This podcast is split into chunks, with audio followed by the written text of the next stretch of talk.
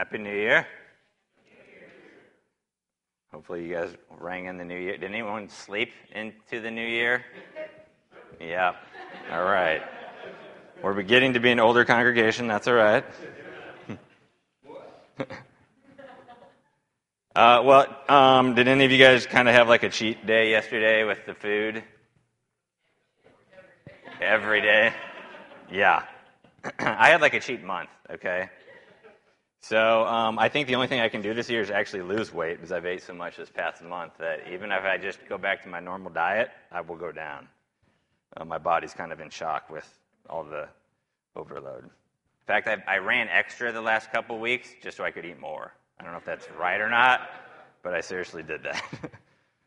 um, hey, I wanted to go over some of these stats that I found. Bible Gateway dot com, which is a really popular um, uh, website that you can go. It has concordances, has commentaries, and different things.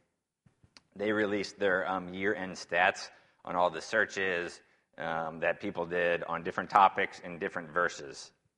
Now, in the past ten years, things have changed because um, back when I first got saved, there was this thing called a concordance, right? And it was like this thick, you know, and you were you were pretty cool if you bought a concordance. But if you wanted to look up a verse, it took you, depending on how what key words you knew in the verse and how many times that particular word appeared throughout the scriptures, it could actually take you quite a while to find that particular verse you were looking for. Nowadays, if you have two or three, four words strung together for a verse, if you pop that just into Google, usually the first hit will be that verse. It's pretty amazing. Um, I, I cannot remember the last time I used an actual um, concordance. Um, okay, so here is, is Bible Gateway dot com's stats. They had uh, one point seven billion page views and one hundred eighty million unique visitors um, the past year. What do you guys think um, the top word searched was? Love. You're right. What do you think the second word was? Hate. Gosh. No. I didn't hear it yet. I didn't hear it. Nope. Nope. Nope. Nope. Faith. If you said it, I didn't hear it. Faith. Then peace, then hope, then joy. Uh, prayer, Holy Spirit, grace, healing, forgiveness, marriage at number eleven. Um, and on and on and on. Um, the top twenty-five words, that's what they had. Guess what was not mentioned? Sin, rebuke, correction, penalty, wrath, correction, punishment. No negative words were not in the top twenty-five. What about top verses? What do you guys think the top verse was? That's right, John three sixteen. What about the second most looked up verse? No guesses? No, that, that didn't even hit, I don't think, the top fifty. That's right. Who said that? Aaron, good job. Jeremiah twenty-nine eleven. For I know the plans I have for you. Then Philippians four, I can do all things through Christ who strengthens me. And then basically every verse of um, Psalm twenty-three, the Lord is my shepherd, kind of boom, boom, boom, boom. Then Romans eight twenty-eight, we know that in all things God works for the good. On and on and on and on and on.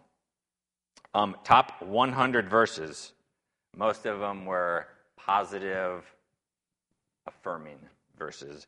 I found two that maybe had some negative con- connotations overall. Nothing about sin, nothing about um, wrath or punishment or anything um, like that at all. Why do I say? Why do I? Why do I point that out? Um, because when I stand up here, um, my goal, and really the charge that, that the Lord has given me, is, is not to bring um, something interesting to say. Now, I do hope it's interesting, but that's not that's not my goal. Um, it's not to tickle your ears. It's not to make you laugh, though occasionally that happens. Um, it's not to make you feel good about yourself. It's not to teach you some type of moral lesson for the week to live by. It's not to give you five ways to do this or seven ways to do that. Um, it's not to show you something neat or cool in the scriptures that, that I've found and maybe you haven't seen before, though that will happen to you. Um, it is to proclaim the word. It's to proclaim the word. Look at Second Timothy chapter four with me. Second Timothy chapter four, starting in verse one. This is Paul writing to Timothy. I charge you in the presence of God and of Christ Jesus, who is to judge the living and the dead, and by his appearing and his kingdom, preach the word. Be ready in season and out of season. Reprove, rebuke, and exhort with complete patience and teaching. So my job is to preach the word. If you uh, look at any books on, on preaching, and you probably haven't because why would you? Um, but I do. Because that's my job. Um, they talk about this word kerygma in the Greek, not charisma. Kerygma, uh, which is the noun form of this word that we see in verse two, preach. Preach the word. So they talk about kerygma, kerygma, kerygma. You got to do preaching, you got to do preaching, you got to do preaching. Um, it's the faithful exposition of the scriptures, um, but it's not just like a lecture or a teaching. It's taking it and then applying it to the hearers. So it's many different things. You got to be faithful to the text, right? Show the people, the congregation, the members, um, what it meant, what it means, and then how do they apply it to themselves today? So that's the, the kerygma. Um, my job is to preach the word, the parts that make you feel good, the parts that make you feel bad. All of it. Um, otherwise, I'm not being faithful. Notice what um, Paul says here at the end of verse two. Um, he, he gives basically uh, what does preaching the word look like? It looks like reproving, rebuking, exhorting, okay, um, with complete patience and teaching. And Paul uh, followed this out in his own life. Look at Acts chapter twenty. Now this is Paul speaking to the Ephesian elders. Um, he's getting ready to leave them after he's been there for a season. And he says this starting in verse twenty-five. And now behold, I know that none of you among whom I have gone about proclaiming the kingdom will see my face again. Therefore I testify to you this day that I am innocent of the blood of all, for I did not shrink from declaring to you the whole counsel of God. So why is he innocent? Because he's declared the whole counsel to them. It's my aim and endeavor too, um, to be able to one day say that um, to you all, that I did not shrink back from declaring the whole counsel of God. Um, in so doing, in preaching the whole counsel of God, um, I hope at times um, for you to see probably two key things. Um, the first is that you would see yourself for who you really are, um, made in the image of God, precious, valuable, um, of the highest of values that could be placed on any possible thing. You're made in the image of God. That is precious. Um, but that you as an image bearer of God, you are marred uh, greatly by sin. Greatly by sin. Me too. Okay, um, I can't uh, state that enough. That our sin um, is disgusting, it's vile, um, it displeases God. Um, and that because of that, uh, we deserve the wrath of God to be poured out upon us. Okay, um, we're helpless to save ourselves. There is nothing we can do in our own power to come anywhere close to saving ourselves. The best of the best of the best of the best person, apart from Christ, will still end up in hell. Won't get anywhere close to heaven. So that you're helpless to save yourself. Then that you're in desperate need of a Savior. In desperate need of a Savior. Not sort of need, or it's a good thing to have one. No, desperate need of a Savior. That without Jesus, you are utterly, totally, completely lost and on your way to hell. That you need him. And not just need him thirteen years ago, maybe when you prayed some prayer, or five years ago when you went forward to the altar and made a confession, but like every single day since then. and really every day before then, and really every day after then, that you utterly need him. And then for those who believe, I hope that you see yourself as a child of the King. If you can get a hold of that simple yet profound concept that God the Father has adopted you into his family, um, it's it's mind-blowing. All right? I was saved, and I didn't understand that concept fully, and you, you read through the scriptures and you see that, but you never, I guess, you know, God shows you different things at different times in your walk with him. Uh, but I remember when I started to really understand what it meant to be adopted into the family of God. I mean, it was like explosions going off. Like, I, I mean, just for weeks and weeks and weeks, I just rem- remember going around and like, wow, that is just an amazing thing. It's one thing for us uh, to save him, uh, for him to save us, for him to um, call us his friend, for us to have a relationship. Um, but to have um, the most intimate relationship you can as a father and a son, or a father and a daughter, that is just crazy that the God of the universe wants that with us and offers that to us. Further, and more importantly, I want you to see this um, through my preaching. I want you to see the beauty of Christ. All right, I use that word intentionally, the beauty of Christ. Jesus uh, loves us so much, it's it's truly unfathomable. All right, uh, an infinite love, an eternal love that's poured out on us, we can't fully grasp. Uh, but we can we can partially grasp it, and we can do our best to understand it. But I want you to see the beauty of Christ, of who he is, that he is the God-man that came down from heaven for us. It's awesome. I want you to see the majesty of God, that uh, God the Father, this all-powerful, all-knowing, all-loving, all-gracious God, um, not only created you, but he had a rescue plan once we messed up. And he sent his Son. He covenanted with his Son to rescue us, to redeem us. So the majesty of God. And then I hope and I pray for each one of you, um, one, that you long to know him more. It's easy for us. I've been there myself. Um, as Christians, we can get complacent, and we can just kind of coast along. Um, but my prayer is that through the preaching of the word, that you come to know him more and know him better, uh, to enjoy the triune God. I like to say, enjoy your relationship with him, uh, which is one of the shorter catechisms says, what is the chief end of man? Uh, man's chief end is to glorify God and enjoy him forever. Okay? So people are like, why was I created? Why am I here? What am I supposed to do? Glorify God and really enjoy your relationship with him. Uh, you're going to enjoy it um, the more you draw closer to him, the more you're seeking after him. Um, anyone who has backslidden, which is all of us at one time or another, knows that we really don't enjoy our relationship very much with him when, when we're backsliding.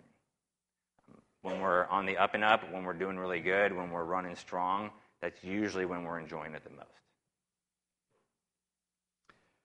So what is um, supposed to be your response to preaching? It's real simple, sort of. You're supposed to receive the word. Receive the word. Uh, look at James chapter one. Here's what James says, chapter one, verse nineteen. Know this, my beloved brothers, let every person be quick to hear, slow to speak, slow to anger, for the anger of man does not produce the righteousness of God. Therefore, put away all filthiness and rampant wickedness, and receive with meekness the implanted word, which is able to save your souls. So you need to receive the word. I think the N I V says accept. You need to accept the word. But what does it mean to receive the word? Well, we're going to see that when you receive the word, it means acting on it. It's a change of mind, but it's also a change in your action. Okay? Look at John chapter seventeen, starting in verse six. I have manifested, this is Jesus, what's known as the high priestly prayer, in verse six. I have manifested your name to the people whom you gave me out of the world. Yours they were, and you gave them to me, and they have kept your word. Now they know that everything that you have given me is from you.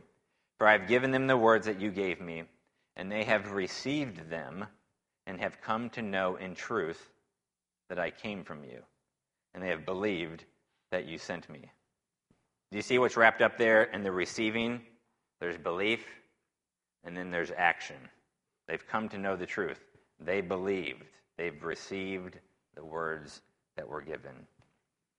We see this again in Acts two.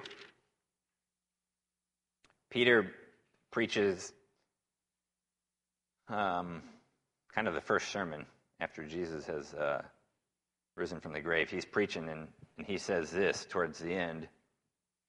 In verse forty, with many other words he bore witness and continued to exhort them, saying, save yourselves from this crooked generation. And then he says in verse forty-one, so those who received his word were baptized, and there were added that day about three thousand souls.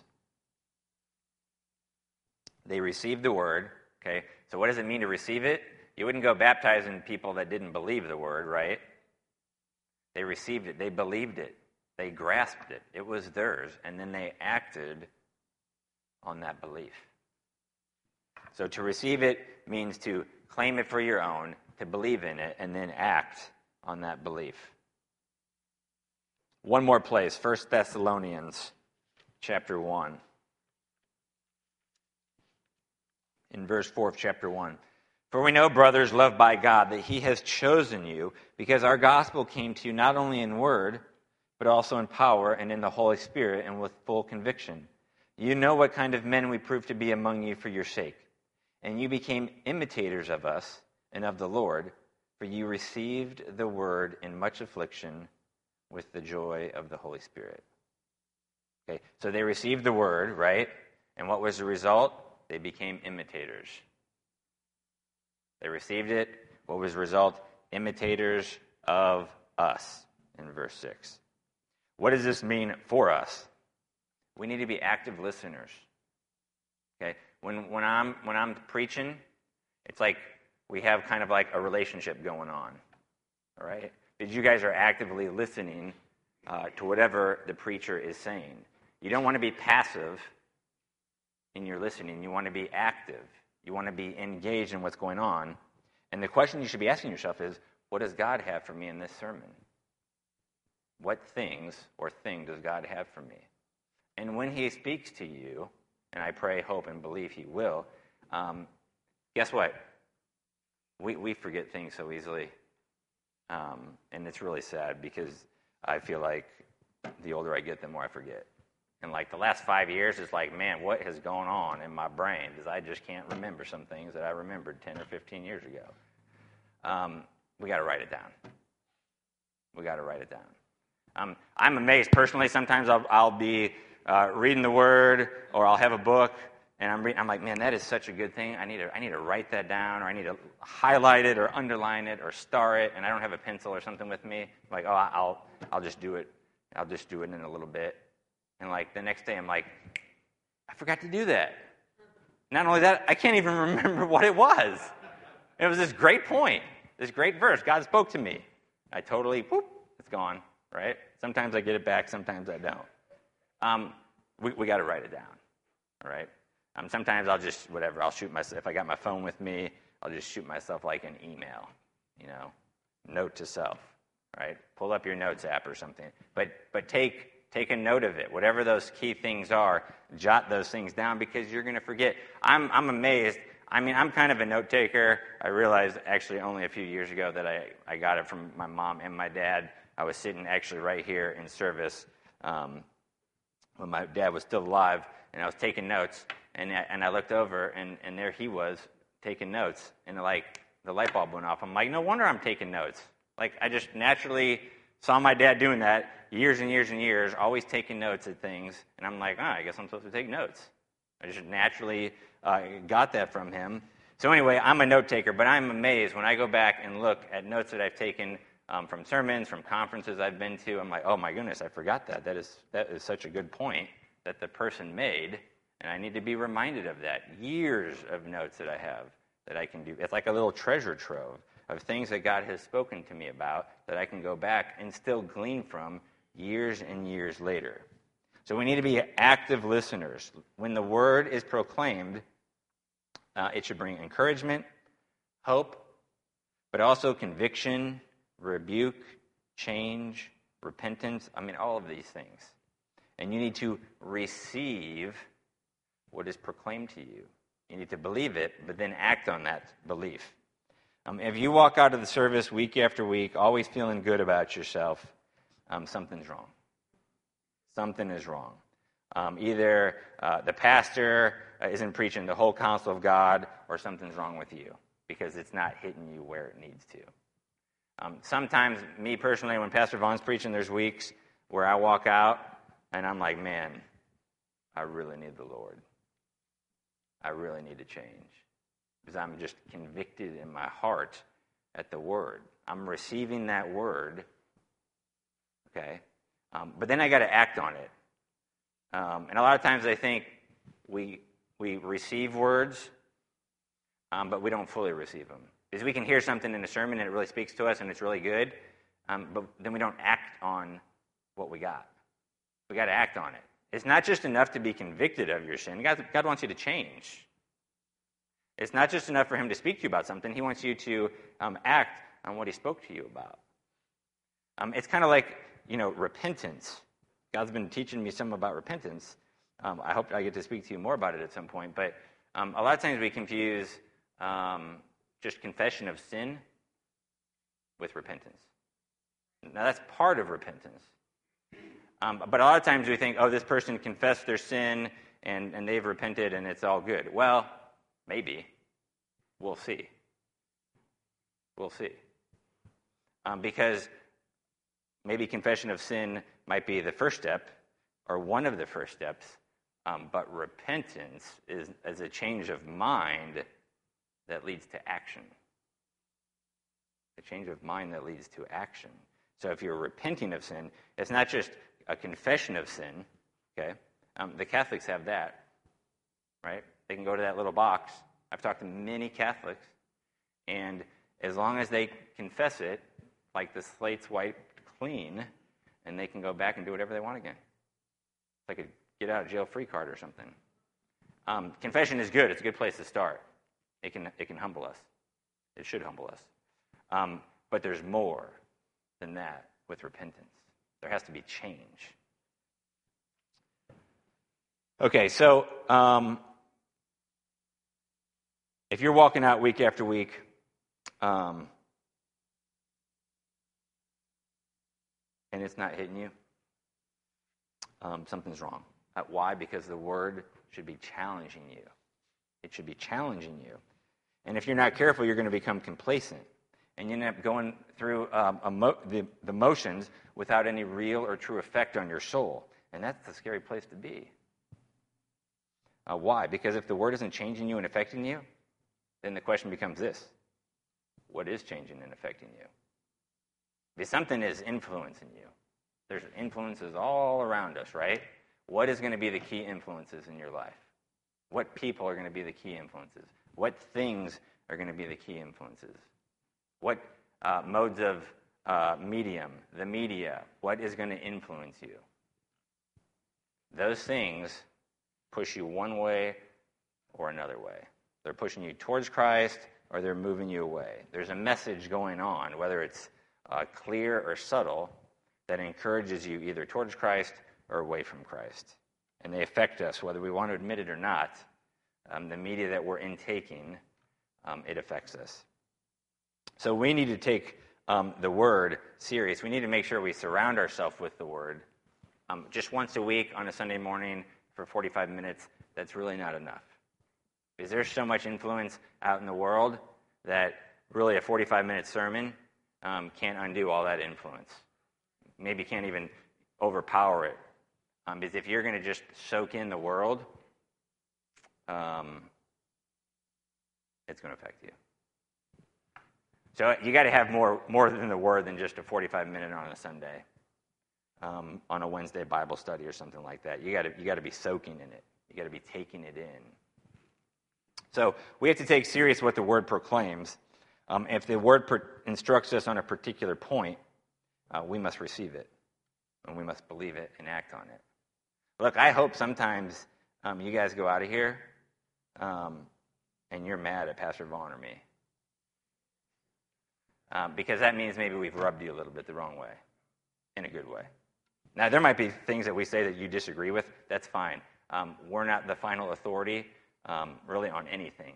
Uh, God's given us a commission um, to preach His word, and I think we both have a really good grasp of it, but we are fallible, fallen, sinful men, um, just like y'all. Okay? Um, so, you know, take what we say and check it against the Scripture. That's really what you should be doing.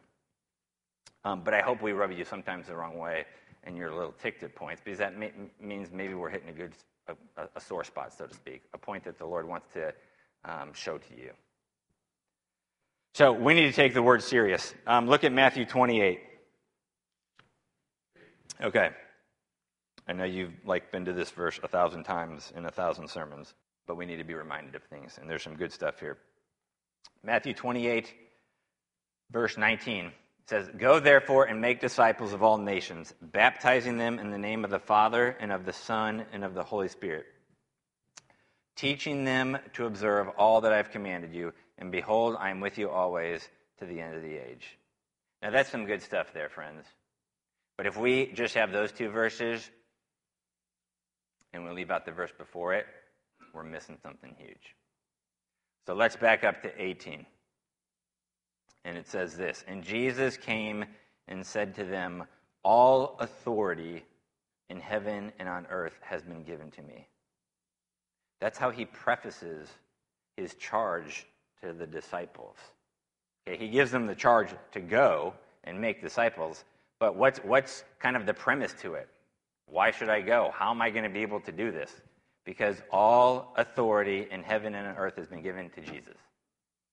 Okay? It's not some authority. It is all authority. What does all mean? All means all. Where is the authority? In two places. In heaven and on earth. And I don't think we have a problem with the first one. In heaven. Um, but do we really believe the second one? All authority on earth. Because we should. Jesus says it. That's enough for the believer. He has all authority here, right here on this earth. That's what the Scripture says. Not some, all authority. Because he has all authority everywhere, heaven, earth, because of that, we can go. We can go and make the disciples. Why? Because whatever obstacles lie in our way, he will take care of. Whatever uh, forces... Uh, man-made or uh, demonic that push against us, he can take care of. Why? Because he has all authority. He has all authority. And listen, um, there is much work for the church still to do. I want you to take a look at this pic um, the sound team's going to throw up for us behind me. It's a pic of Christian denominations in America Uh, by county. I know it's kind of hard for you to see, so I'm going to tell you what the colors are. Okay. Um, so, Utah, right? What do you guys think is all that going on there? If it's by county, religions, um, loosely, we'll say, loosely use the term Christian, okay? I don't believe that the Mormons are Christians, but... Um, Okay, so this is Mormonism. Okay, by county, what is the major, again, loosely use the term Christian um, religion in that particular county, in each county in the United States? Again, I'd consider Mormonism a cult. Um, but in that whole area, that's your Mormons. Um, up north, all that orange, that's your Lutherans. Um, all the um, red, anyone want to guess? Southern Baptists. I was actually kind of amazed because here's us, right? Um, so by county, the majority, when they count it just by Christians, it's um, Southern Baptist. The green, which you can see just kind of smattered about there, there, there, there, there, there, a little bit up there, is uh, Methodist. That's the Methodists. Um, the kind of bright yellow, which is just almost dotted in different places, there, there, there, there, there, there, there. That's Churches of Christ. Um, does anyone want to guess what all the gray is? Catholic. Catholic. All that gray is Catholic. I was really surprised, actually, with, with Texas. Come on, Justice, that's your state. Are you, uh, what, what's going on there, buddy? You got some work to do. It's probably true. With some of the immigration from uh, Latin America, yeah. Uh, Alaska is, um, it didn't print out the best on mine, so it's either, I think it's other, I'm pretty sure it's other. It's either Churches of Christ, but I'm almost positive it's other. And in, it's got a little asterisk that says includes thirty-four groups and counties with, with equal number of different churches. So, I guess for all fifty people that live in Alaska or something like that. Um. Okay, so I think we can see this map, and um, I mean, so us, we got a lot of Southern Baptists, right? But actually, we're kind of right in this little area, right? Saint Louis, Saint Charles, which is gray, uh, which shouldn't be a surprise to us because we have um, a lot of Catholics in Saint Louis and Saint Charles. Um, and so we should actually keep that in mind when we're witnessing to people, because a lot of times we might be talking to people that have had some, definitely probably, um, you know, maybe twenty-five, thirty years old and up, some interaction with the church. And there's probably a good chance. A lot of people I um, share with um, end up being in some form Catholic. Doesn't mean they're going every week. A lot of times Christmas, Easter, or something like that. Or um, they got baptized in the Catholic Church. They haven't been back since, but they still consider themselves a Catholic. Um, so we, we want to be familiar. Hey, you know, if we want to be strategic sometimes about our evangelism, it's like, okay, we know that that there's a predominance of Catholicism in our area. Are we prepared to talk with Catholics about our faith? Do we know the differences? What verses would be important um, to show to a Catholic person? I remember when I was down in Mizzou in college, Um, talking to a gentleman. I sat down and um, started sharing with him, and uh, I think I asked some question like, on a scale of one to one hundred, if you um, died right now, what percent do you are, are confident are you that you'd go to heaven? And he, was, he said something like, I forget what it was, like fifty, fifty-five percent or sixty percent. I'm like, what if I told you you could know one hundred percent for sure you could go to heaven if you died right now? Would you be interested and knowing about that? And he was like, yes. So I went on to share with him, showed him some different verses, and he ended up getting saved. And I could just see when, when he saw the verse uh, in First John five, um, when he saw that verse, and I let him read it, I showed it to him. I mean, like you could see um, like this light bulb go off, but almost like this sense of, wow, it's like, it's really not up to me. It's up to Christ. So he ended up getting saved. God was really gracious. I ended up um, discipling. It was my last semester, but I ended up discipling him. He ended up getting hooked up with the ministry we were part of. Um, but just that, a, a couple simple verses helped him see this this person who had been raised Catholic, that um, that God wants us not uncertain about our salvation, and we can be certain about it. We can know for sure. So um, we can be strategic, is my point. Um, I think with this map, we can think, oh, the Southern Baptists, they got it figured out, and they're doing pretty good or whatever. Um, listen, all this shows is what the majority Christian is by county, okay? Um, all of us got neighbors. I don't know about you, but most of my neighbors aren't saved. right? Probably most of your neighbors aren't saved. Uh, there's there's work that we still need to do. Um, it really doesn't matter what color this map is at all. There will always be people for us to be reaching and preaching to. Um, I want to show you this video um, that I've actually had a couple times to show you, but God was like, uh, basically it just wasn't working out for my sermon all summer, and I think that um, it works out really good for us to uh, see it today if we're ready.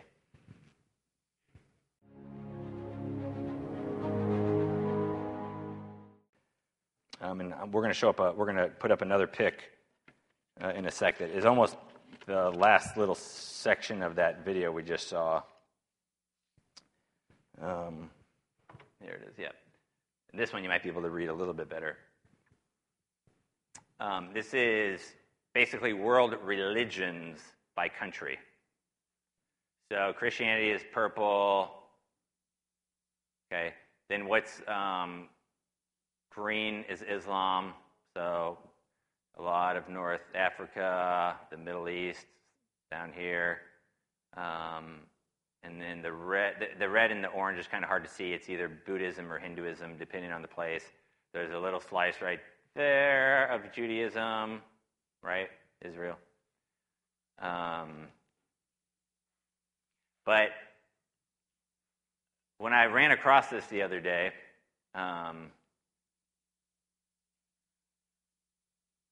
I'm encouraged by it, uh, because the church, um, I think, is is is being faithful to its mission. Um, and my encouragement for us is we need to continue uh, to be faithful to the mission. Um, listen, the statistics show, at least in America, that the average person has to hear the gospel like six to seven times before they respond to it. And I remember thinking um, years ago, that's a lot of times, you know. Um, but honestly, my own life bears that out. Uh, because I went to um, Awana meeting um, where they memorize the scripture and they get those little shares, you know, and they get to go to the store once a month. Um, but I wanted to, I, I played sports growing up, and I played for a Baptist um, church. And the requirement was you either had to go to Awana or you had to go to their church on a regular basis. And so I chose Awana. And I remember um, on a very regular basis, probably once a month, maybe once every other month, um, my uncle who ran the program, he or one of the other leaders would give um, a gospel presentation. And then, you know, everyone close your eyes, bow your head, and, you know, this is your opportunity. He'd call you to, to raise your hand or something like that. Um And time after time after time, I rejected that message. I rejected some of it. I think was actually ignorance, as I try to reflect back on, you know, junior high, senior high. Um, but some of it, I knew, like deep down, wow, if I if I really make this decision, then that means like Jesus is number one in my life, and that means I'm gonna have to do things different. I didn't like that idea. So time after time, I heard this gospel message, time after time after time after time after time.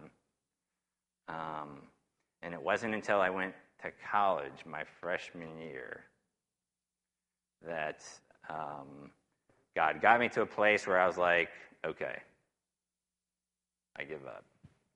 I will acknowledge your lordship of my life. Um, so... Maybe you've shared with your neighbors or your friends or your family time after time after time. I mean, don't give up. Don't give up. Andrea's uncle, who's been saved now for probably, I don't know, eight to ten years, I mean, he was like, uh, he did a good job of being a pagan, okay? Um, and some of the stories he has just... He'd come and show up at Thanksgiving or Christmas and tell us these stories before he got saved, and we were just like, wow, definitely a pagan. Um, but you know what? God ended up saving him at this little Baptist church um, up, up in North Saint Charles County. He got connected with um, the pastor there, and um, he ended up hearing that message and responded in faith.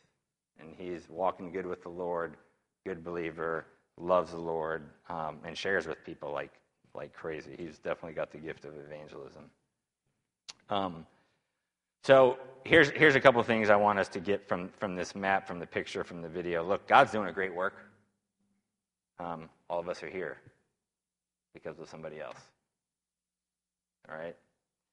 Um, so he's doing a great work. What what what we can't do is we can't get lazy. Okay? The work's going on, but we're called to be a part of the work. And just because a lot of countries um, have predominantly Christian Christian people in it, um, that doesn't mean we slow down. Uh, just like um, all of Central America and South America um, is predominantly Christian. I mean, you go and you talk to my experience. I can only speak from what my experience is, and so my experience is very limited. It's Mexico and Belize. Um, but you talk to those people, and again, they have some maybe awareness of Christianity. They grew up in a church. They just call them Christian because that's like the cultural thing to do. In America, it's becoming less and less the cultural thing to do. Um, but they're still doing that there. So um, they even know aspects of the gospel. They might even know the gospel, um, at least intellectually, right? Um, but there are many, many, many, many, many unsafe people, even in these Christian countries, let alone these Muslim, Hindu, Buddhist countries. So we um, we can't get lazy, um, and we need to join the work. Um, let's join God in the work here locally in what we're doing with reaching out to people, but also globally. Um, in the near future, you'll, you'll hear from our Haiti team and the trip that they went on. You've heard from our Belize team. We can support them. We can support them financially. We can support them prayerfully. Um, we can be the ones that get sent. Um, but we want to be, you know, evangelism and uh, and, and missions, they kind of go hand in hand. Okay? As we're evangelistically minded, we will be mission-minded. And so we're spreading out from this church locally um, in Saint Charles County, in Saint Louis County, um, then maybe to Missouri, then bigger, right? But we're also thinking outside of this country. Um, the stats on how many people die a minute, um, it's pretty depressing if you think about it, because probably a lot of those people um, don't have Christ. Uh, we need to reach them. And we need to be faithful. Listen, if Jesus has all authority, I believe he does, then, I mean, we can go and it'll happen. The harvest is plentiful. That's what he says. The harvest is plentiful. And more people are coming to know the Lord. The statistics show. I meant I meant to in, include some of this stuff. I shared it at our Change the Globe retreat. But when you hear some of the stories in Iran um, and some of these other countries of what God is doing, I think it was Iran, um, this one ministry there had started printing, I think, New Testaments. And so, like, one of the key, like, people in, in the Iranian government um, got on like their national television and, and held up the book and was like, "Do not read this book. Don't read it." What do you think people did? Okay. so, so God is using things like that. They couldn't keep that. This little company couldn't keep up with all the. They couldn't keep up with the demand for this. I think it was the New Testament. Um, in the language of, of the Iranians. So, I mean, and you hear story after story after story of God doing amazing things. That's why sometimes we just got to kind of keep our, our ears open and our eyes open so we can see the work the Lord's doing. And, and I know myself, it's like I can get so busy and so focused that I got this kid event to go to and this thing to go to and that thing to go to, and, and then I'm I'm just, my little world becomes really little.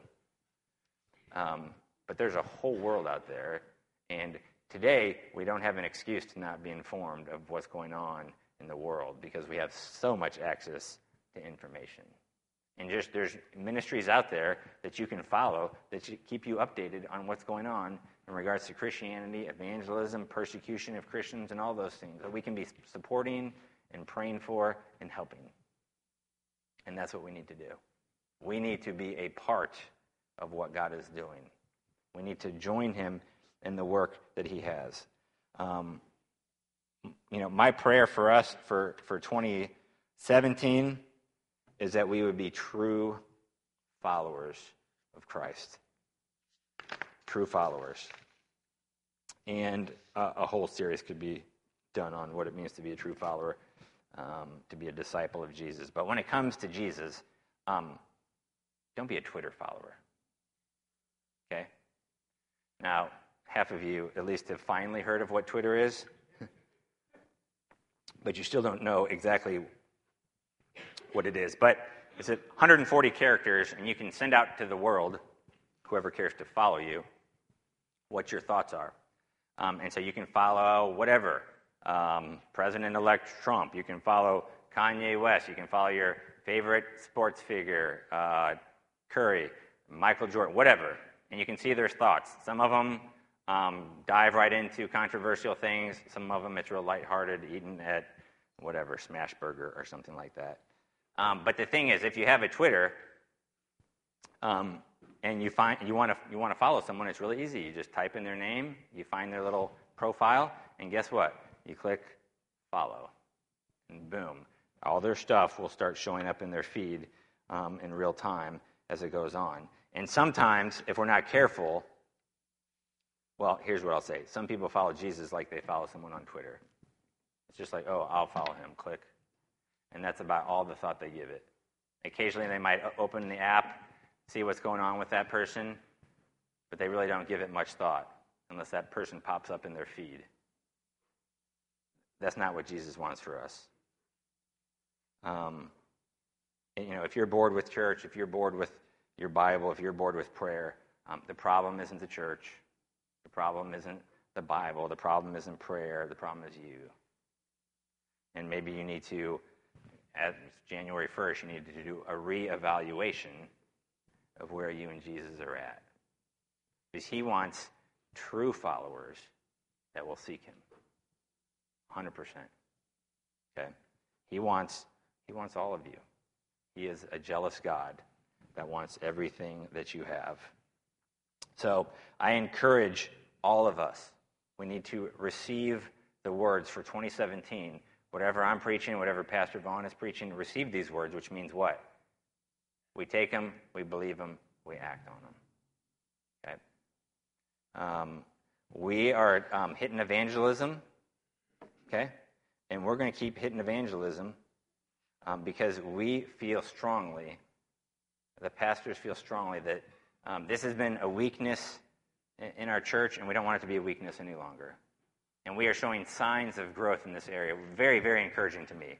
Um, we, I mean, we passed out hundreds and hundreds of these um, Gospel of Johns and the stories that are coming in, um, the stories I'm hearing at my life group. I mean, God is, I think, doing a work in us and convicting some of us, me included, in being more gospel-oriented, in being more evangelistically oriented.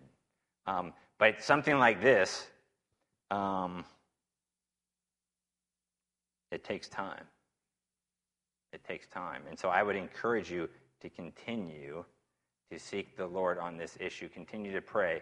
For some of you, sharing with the person, it might not be that big a deal. You can do that. Okay? For some of you, that like freaks you out. Um, but we're all called to do it. And it, it's going to look different. I believe it's going to look different for each each one of us. Okay? Someone who's super introverted, you're still called to share. But maybe for you, I don't want to put a number to it, but sharing with whatever, let's say one person in a longer period of time is a huge step for you. Great. Some of you that have the gift of gab um, should be using that gift to take opportunities, to make, I should say, opportunities um, to share your faith. And we all have to get out of our comfort zone to do that. Right? Um, let's be faithful to this, though. Let's be faithful to it. Let's um, let's have, you know, one of the keys to our church be that we are an evangelistically oriented church. We want to see people come to know the law, to know the Lord. We want to see the lost get saved. So let's be true followers that receive the word, and we look outside the walls to let um, God use us. We're his ambassadors. We are his ambassadors. So let's be ambassadors and get out there and spread the word. Let's pray. Lord, one, we thank you for um, twenty sixteen. You were very gracious to us, God. You took us through mountains and valleys, maybe some more valleys than mountains, um, but you proved yourself ever faithful, God, even when we did not. We thank you, God, that you um, say that you will never leave us or forsake us, that you always be with us, that as hard as it gets, you remain by our side, that even though we oftentimes, God, through our actions, through our sin, we turn away from you, Lord, but you never turn away from us. And God, um, for twenty seventeen, let it be a year unto you. Lord, I pray even now as I'm praying, if anyone needs to get right with you, that they would do that. They would repent, God. They would confess their sin. They would turn away from their sin. You are a good and gracious God. And Lord, we really do want to be used by you to see your word go forth. So use us, God. Use this church. Use our efforts. Use those little Gospel of John's, use those cards we were passing out, use the conversations we're having with people um, to further your kingdom. Make us bold, God, bold as a lion, to share our faith. And Lord, I do pray that we would be real about our relationship with you. We would be real, God, in seeking you. That we wouldn't do it just half-hearted, but we'd be wholehearted about it, Lord. We thank you, God, that you are a good, good God. That you are a loving God. That you're a gracious God. That you are patient with us time and time again. We thank you for that. Lord, continue to pour out your mercy and grace on us. Continue to love us.